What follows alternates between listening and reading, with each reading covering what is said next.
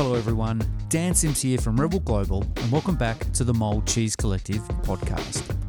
This podcast is all about a community of like minded makers, growers, farmers, and families who happen to make the best cheese in Australia. Today, we speak with Burke Brandon from Prom Country Cheese from South Gippsland in Victoria, an area very close to my heart, not just for incredible cheese, but wine, beaches, and more. What I loved about talking with Burke is that he's a farmer first, and his connection to land and animals and then his cheese is self evident, and so is his humility. The phrase humble farmer may at times be a throwaway line, but I can't think of a better way to describe him. There is a humble pride for the cheese he makes, and I know you'll hear what I mean as you listen on, especially for his new secret project cheese. Burke and his wonderful wife Bronwyn opened their cheesery and country kitchen over the spring and summer months, so if you find yourself that way, do pop in and say hi. And if you're lucky, you may get to try one of Bronwyn's legendary sausage rolls. I can attest to this personally, but please don't mention my name as I'll no doubt get in trouble as they are only ever in short supply. Just as well, they have wonderful cheese and wine as backup. We're massive fans of Prom Country Cheese and we know you will be too. But enough from me. So let's get into it. Burke Brandon, welcome to the Mould Cheese Collective podcast. Just to start us off, mate, tell us a little bit about yourself and Prom Country Cheese. Well, we've got a little farm down here in South Gippsland, uh, about 20 minutes from the, the coast in, in Victoria. And we've got a 200 acre farm where we milk sheep and we've built a, a, little cheese factory on the farm as well about five years ago to, to process our milk. But yeah, we've been making cheese for almost 20 years now. But over the time, we've we've focused more on the, the sheep milk to a point where now it's our, our major point of focus. Uh, still processing cow's milk cheese as well. Well, say you've been making cheese for over 20 years. Has it always been in Gippsland or where did you start out? Uh, I started with making cheese with my father, Trevor Brandon, down at Red Hill Cheese. And he, uh, yeah, he started in the late 90s down there, right from the outset, making really interesting European style cheeses to to match with peninsula wines. At the time there were no other cheese makers down on the peninsula. I had all this wine coming on and no cheese. So um, he decided to to pack in his science teaching job and taught himself cheese making. So he's passed that on onto me and now retired himself. And we decided that we needed to follow our, our own path and, and pursue the, the sheep milk more. And as that grew, it was about 12 years ago, we started milking sheep just on a very small scale. Uh, as it became more popular, we realized we, we really needed to commercialize it. Um, so that's when we looked into this farm in Gippsland to grow our milking flock and build a custom designed cheese factory. Obviously, you followed on from your father's footsteps, but what was it about cheese that got you so hooked? The way it really has a lot to do with with farming. Uh, it's very, a lot of similarities with farming that I've been a farmer all, all, my working life. You know, when you're working with milk, it's a bit like working with soil. It, it wants to grow something. So we sort of apply the same principles to to growing mold on cheese and um, biology in, in the cheese as we do with growing growing things in the soil. So you know you don't want weeds in your pastures and you don't want stray things growing in your cheese. So there are a lot of similarities there and having the whole process on site, we're able to follow follow all the way through from the soil to actually serving the, the final product to visitors to the farm. So it is good to follow that process all the way through.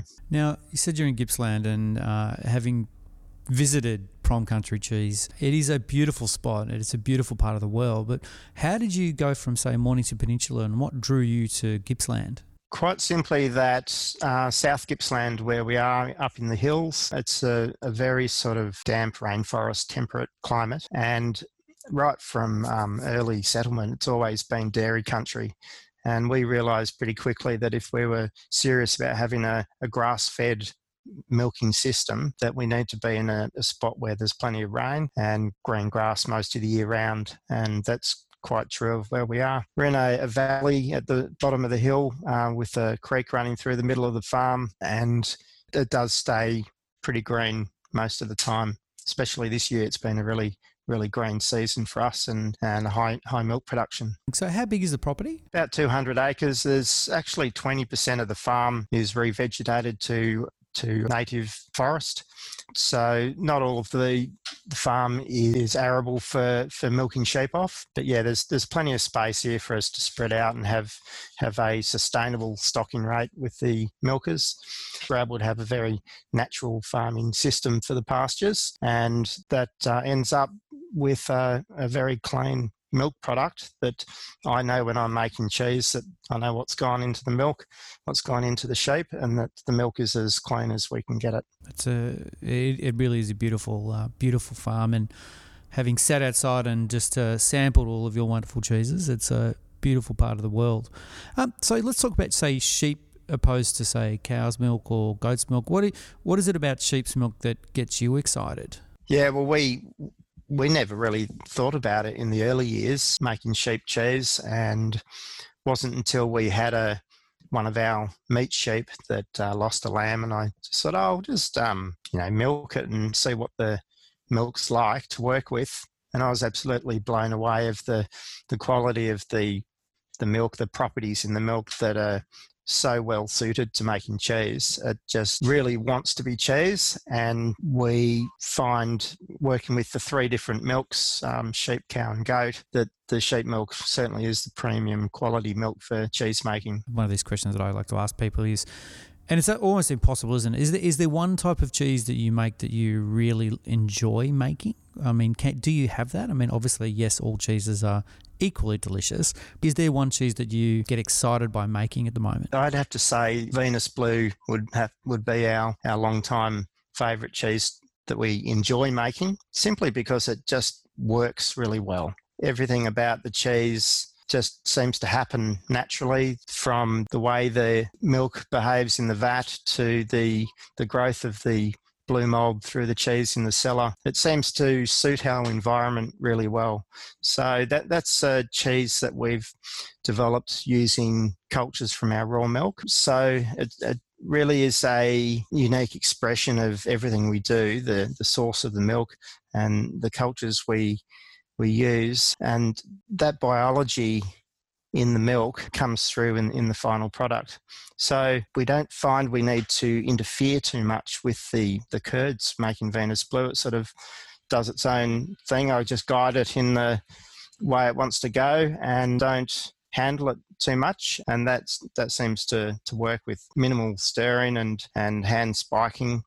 Um, we're able to treat the milk gently as it should be. So, with that cheese uh, and that beautiful mold that goes all the way through, how long uh, do you age it for? What's the time frame between milking and, say, eating and enjoying for Venus Blue? Well, that's one cheese that we definitely can't rush. We find that the texture and the flavour we're looking for only develops um, after five months of age. One of the reasons for that is the very slow maturation. So that ends up creating a cheese with a very rounded flavour without too much of a sharpness in the blue mould by the slow aging. Under five months, we find that it just hasn't got the, the texture. Mm-hmm. Looks like a blue cheese and it's quite a, a nice, pleasant cheese, but it doesn't have the wow factor until it gets sort of over six months old. And currently, we're looking at cheese that's about seven months old. So it's really starting to reach its prime. It's that whole thing about patience, isn't it? It's uh, and, and, a reminder that you know we are dealing with an agricultural product that doesn't uh, just press a button and out pops uh, Venus Venus Blue. That's right, and we only get one chance a, a year to make it. It's very very seasonal. So we only milk the sheep between July and May and so we'll be finishing up soon. But most of our milk we get in a three month period between September and and November. Oh, um, wow. So uh, the majority of the the blue is made through that um, spring summer period, and once we stop making it for a, few months that that's it we can't can't replace the stock so we sort of get our crystal ball out and and look ahead a, a bit and try and make what we think um, we're going to need for the season for the year. And yeah, we just allocate a quota basically. Now, speaking of delicious cheese, just before Christmas, the whole Mould and Revel team came down to see you for a little visit, and you showed us a raw milk cheese that you were quite excited about. And then, as soon as we tasted it, so were we. Can you tell us about this special project cheese? Yeah, so that that's uh, our our raw milk cheese, which we're we're allowed to talk about now. But we've uh, finally, after over 12 months, we were given approval back in March this year to to make that cheese. So yeah, we're allowed to allowed to talk about it now. And we had a bit of a crack at it uh, earlier earlier in the season, um, making a few batches of, of the raw milk. But yeah, something that we've been talking about and, and planning for a number of years.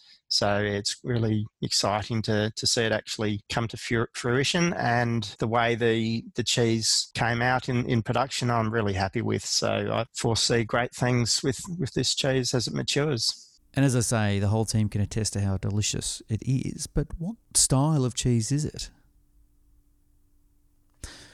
It's a semi-hard cheese. It's actually a bit of a bit of a crossbred using a, a bit of a Gouda process. Curd is pressed under the whey, so it has a, very sort of fine texture and closed texture. But being sheep milk, it, it still has a, a, high cream content, so it's not as, as hard as you might imagine. But at, at the moment, we can only make a, that style of cheese at this point. So it's the first in Victoria that um, has been given permission to to be made without any kind of heating or cooking. That's amazing. Um, so uh, we're under the spotlight a, a, bit, and yeah, we, we sort of had to work with the, the technical side of things a fair bit to make sure that we are producing a, not only a, a interesting, flavoursome product, but a safe product at the same time. Let's talk about South Gippsland, uh, where you are in particular, and 2020. East Gippsland was was devastated with these bushfires, and but that obviously had a flow-on effect with tourism to other parts of not just Gippsland but the state. How did you go uh, through that period, and then how are you going in this crazy, wild world of COVID? Yeah, it's certainly been an interesting uh, year or so that we've had. You know, everyone this this side of Melbourne was affected by the fires and the smoke in some way or another, and it affected tourism as well. But geographically speaking, we're quite a distance from the, any fires, but it, it, still still affected the impression of, of visitors of Gippsland to a point that people stopped visiting. Speaking of the property and being a wine guy, I couldn't help but notice a few grapevines growing on the property. What's happening there, Burke? Is there a prom country wine to match the cheese in the pipeline? Yeah, so we, we like to collaborate with other local producers where we can. And when our, our local winemaker approached us, see if we, we wanted to plant a few grapes, we thought it was a great idea. So we put in a, an acre of um, Pinot Noir and Sangiovese grapes. We're looking at having our first vintage off our grape this coming year uh, awesome. you know, next next season. So it's pretty exciting to to see what our first wine will be like. Oh, wine and cheese all from the same property. It sounds like a pretty good combination to me. Cheese making does teach you to one thing about about wine, and that's patience, waiting for it to mature. Patience, patience, patience. That's the thing, isn't it? Talk before about you know how you were getting into cheese, but is there one moment really brought on your love of cheese? Is there a favorite cheese experience or something like that that you had? I think it just um, came came on and grew, grew, grew on me slowly over time as I learnt the trade experimenting with milk and seeing what what causes different things. But I guess my trips to Europe, working in in France and Tuscany, gave me a different perspective on on different cheeses of what was possible and what's what else is out there. And that that sort of experience is quite inspiring to encourage one to, to come home and try different things. But most of my inspiration is just from the cheese itself, playing around with milk and seeing what seeing what happens. And when you come across a combination of techniques that results in the cheese that's perfectly within the vision of what you wanted to create, then it's pretty rewarding. So, do you say you were um, you spent a bit of time in France and Italy? Uh, what do you think that experience taught you, and what characters or similarities do you see from, say, cheese production in Europe opposed to cheese production here in Australia? Um, I don't see a lot of major differences essentially. The main difference is the way that the industry operates. I think over there there's a lot of regulation about tradition and process. Whereas here we have more no regulation on that at all, but we all our regulation is on food safety, and so that um, can sometimes limit or restrict the potential cheeses that we can we can do. However, the the Europeans are restricted by their regulation in different ways. So, you know, we can muck around and play with any sort of cheese that we want, but um, they have to, to follow the, the guidelines of AOC and DOP. But as a, yeah, as an Australian cheesemaker, it, it is great having the freedom to experiment and create new products and really follow or develop our own procedures that or processes that suits our milk in the environment that, that we're in. So I've I've had a, a conscious um, a conscious process over time to not to try and copy what I saw in France and Italy, but to use that experience to educate me as to what's possible and how how curd and, and milk behaves in different ways to to create my own product that is a reflection of our environment and, and our unique milk and I think Venus Blue is a perfect example of that. Oh yeah. I would loudly uh, concur with that, mate. It's uh, I love that. It's it is. It's about taking inspiration, but still being honest and true to where you are. And you're in South Gippsland, and we're in Australia, and and be unapologetic about it as well. And I, think at the end of the day, as long as it is a delicious product, then great. I was saying to Nick Haddow the other day, and going it's like, yeah, France makes the best French cheese in the world. That's a great statement. Uh, it's not to take away from. It's just Australia makes the best Australian cheese in the world, and find someone who can deny me that. Working on a farm, it's pretty crazy. Is there a funniest moment that you've had recently, or you know, what's the funniest moment you've had on the farm? Oh well, um, there's always something going on. Um, lots of little things happen on a daily basis, and usually involving sheep getting themselves stuck in some sort of situation. Being a, a sheep farmer forever, it's interesting to see the perspective of people who visit the farm who haven't been around sheep much before. We get a few people on the, the line of, you know, uh, getting chocolate milk out of black, our black sheep.